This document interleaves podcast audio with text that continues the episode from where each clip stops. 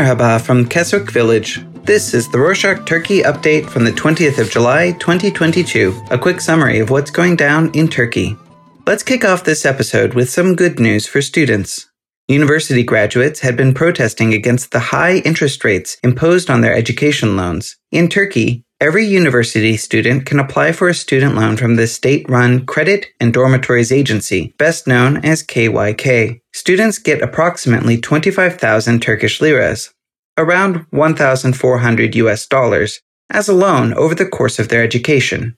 However, once they graduate, students have to pay back up to four times the original amount. With the rising unemployment and inflation rates in the country, even graduates who could secure a job are struggling to pay their debts because of the low wages that barely cover their living expenses.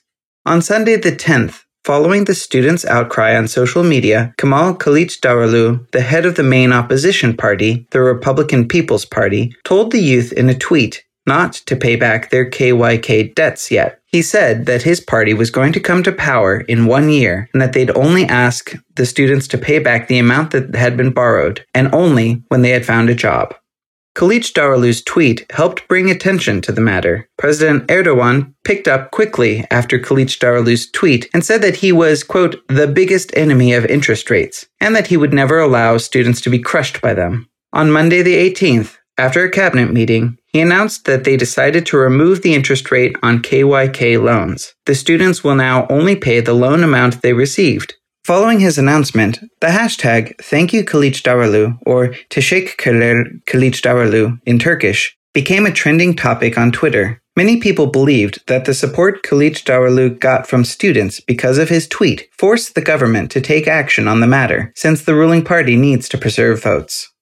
Moving on to some environmental news, on Wednesday the 13th, the British news outlet Daily Mail published an article on Britain's plastic wastes that illegally end up in Turkey. Back in May, Greenpeace started investigating the huge piles of burned and shredded plastic waste that were dumped on roadsides in the city of Adana.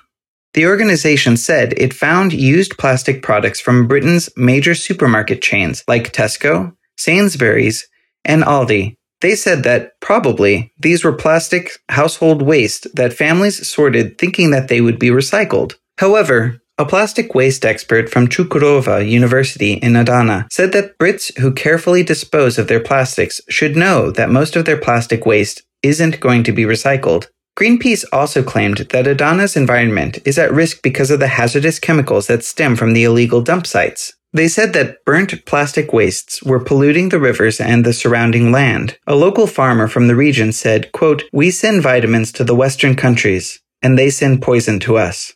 The Minister of the Environment and Urbanization denied these claims, saying that Greenpeace was using old photos. He pointed out that, earlier this year, Turkey banned the import of waste that cannot be recycled. However, even if Turkey were to only import recyclable plastic waste, it still doesn't have the necessary infrastructure to recycle all of it. The article reported that the UK exports almost half of its plastic waste to Turkey every year, which is around 200,000 tons a year. However, it doesn't end with the UK. According to Eurostat, the European Union's statistical office, Turkey imported around 14 million tons of waste from Europe in 2020.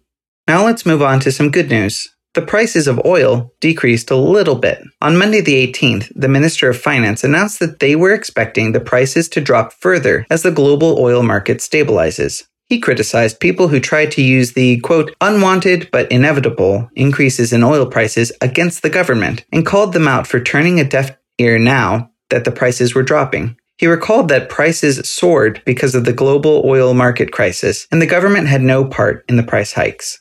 However, some people pointed out that Turkey had been buying discounted Russian oil since the beginning of the oil crisis. They added that the government should have stepped in to keep the prices at a reasonable level from the start. They also criticized how the executive allowed refineries to sell oil at market value when they had purchased it at a discounted price.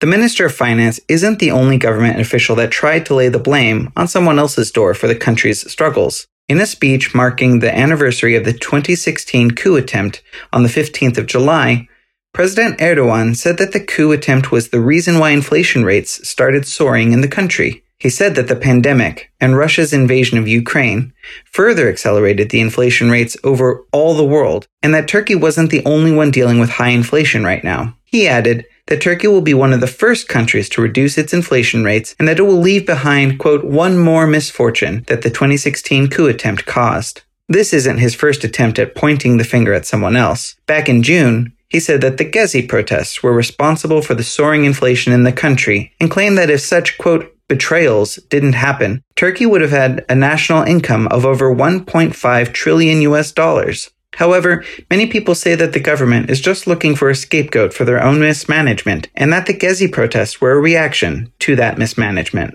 On a note about Erdogan's speech on the 15th of July coup attempt, Previously, the governor of Istanbul had shared a video on social media to invite the public to an event at the Saraçhane Square to mark the anniversary of the coup attempt. In the video, the governorate used images from the 2019 opposition's rally at the Saraçhane Square that celebrated Mayor Ekrem İmamoğlu's election win.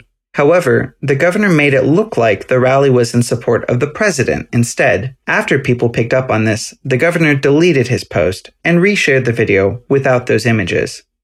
Speaking of Istanbul, its municipality increased the prices of the Istanbul Kart, the city's transportation card that also functions as a debit card in the city, by up to 100%. The price of non-personalized cards increased from 25 liras, around 1.5 US dollars, to 50 liras, around 3 US dollars. The price of personalized cards for students, teachers, and people over the age of 60 increased from 35 to 60 liras that is from 2 to around 5 US dollars. The municipality said that they had to increase the prices because of the global chip shortage and the fluctuations in foreign currencies. Moving on to some news on animal rights. Last year in July, the Turkish parliament passed an animal rights bill that banned pet shops from selling pets by displaying them in cages. The parliament gave pet shops a one year adjustment period. The bill came into effect last Thursday, on the 14th of July. Pet shops or animal breeders will now have to conduct the sales online through a catalog system. They also have to keep pets in a healthy environment in their quote, natural habitats while awaiting sale. The head of the Wildlife Department of the General Directorate of Nature Conservation and National Parks said that they would tighten the inspections into these businesses. If the shops or breeders don't comply with the new law, they will have to pay a fine of over 2,000 liras or 110 US dollars per animal. And to close this edition, some news on the heat wave. Experts said that Turkey hasn't been affected by the European heat wave yet, but that it might partially experience it on the weekend.